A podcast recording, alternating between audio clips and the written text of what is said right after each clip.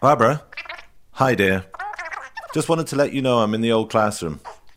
Oh, just haven't been here for a while. Missed the place, you know. Yeah, of course it's got nothing to do with avoiding Sam and Izzy. But you must not tell them where I am. Is that clear? Thanks, dear. Hello, children. My name is Mr. Morgan, and welcome to another episode of Storytime Corner. I'm in the classroom where I used to teach poetry, so I thought it would be a perfect week to look at a narrative poem, which is basically a big poem that tells a story. Today I'll be reading The Train in the Rain. Tammy was a choo choo train, a speedy one at that. Who's there? Come on now. I don't have time for this. Hello? Hmm. now, where was I? I, uh, yes, uh, the train in the rain. Tammy was a choo choo train, the fastest on the track. She'd win the train race every year. While the other trains got sacked? Sam! No, no, no, no, no. It should be, and after she'd have a snack. Izzy!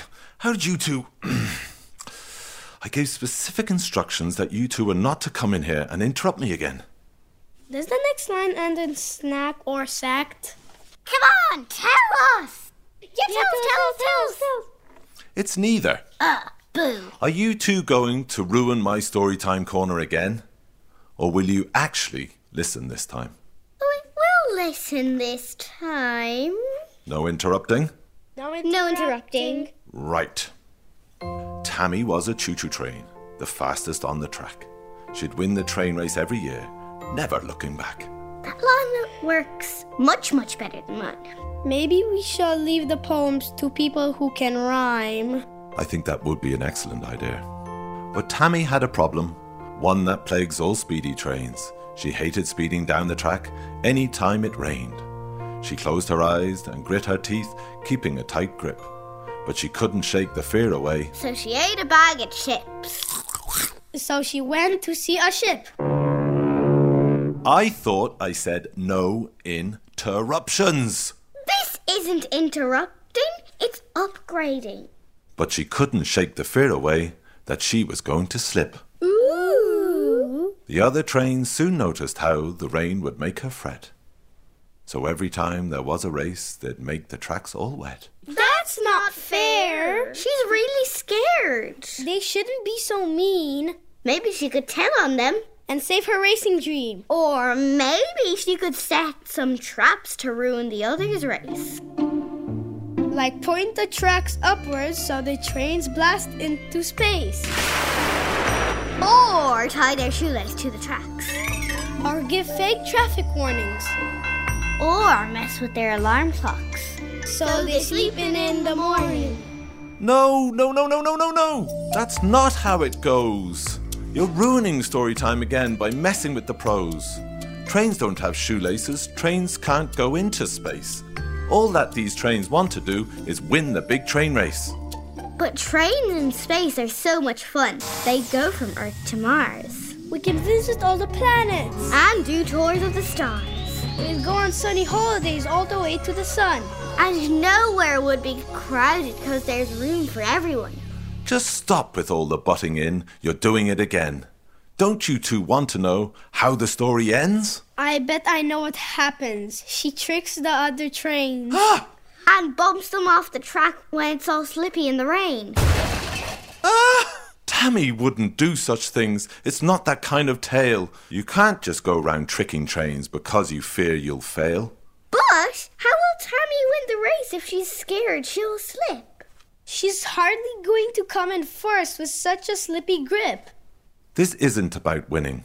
Let me make that clear.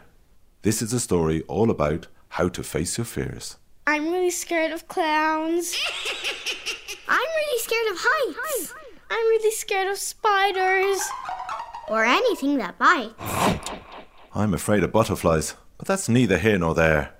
Now let's finish up this story before. Wait, wait, wait.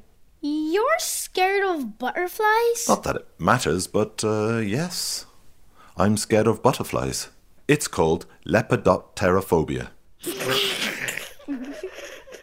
Grown ups shouldn't be scared of butterflies. Nobody should be scared of butterflies. Are you scared of caterpillars too? Is that why we haven't read The Very Hungry Caterpillar yet?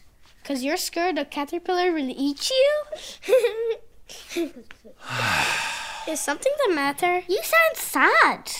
All I wanted to do was read this lovely storybook. But once again, you kids arrive and leave me rather shook. You never let me read a tale of any shape or size. And here you are now mocking me for fearing butterflies.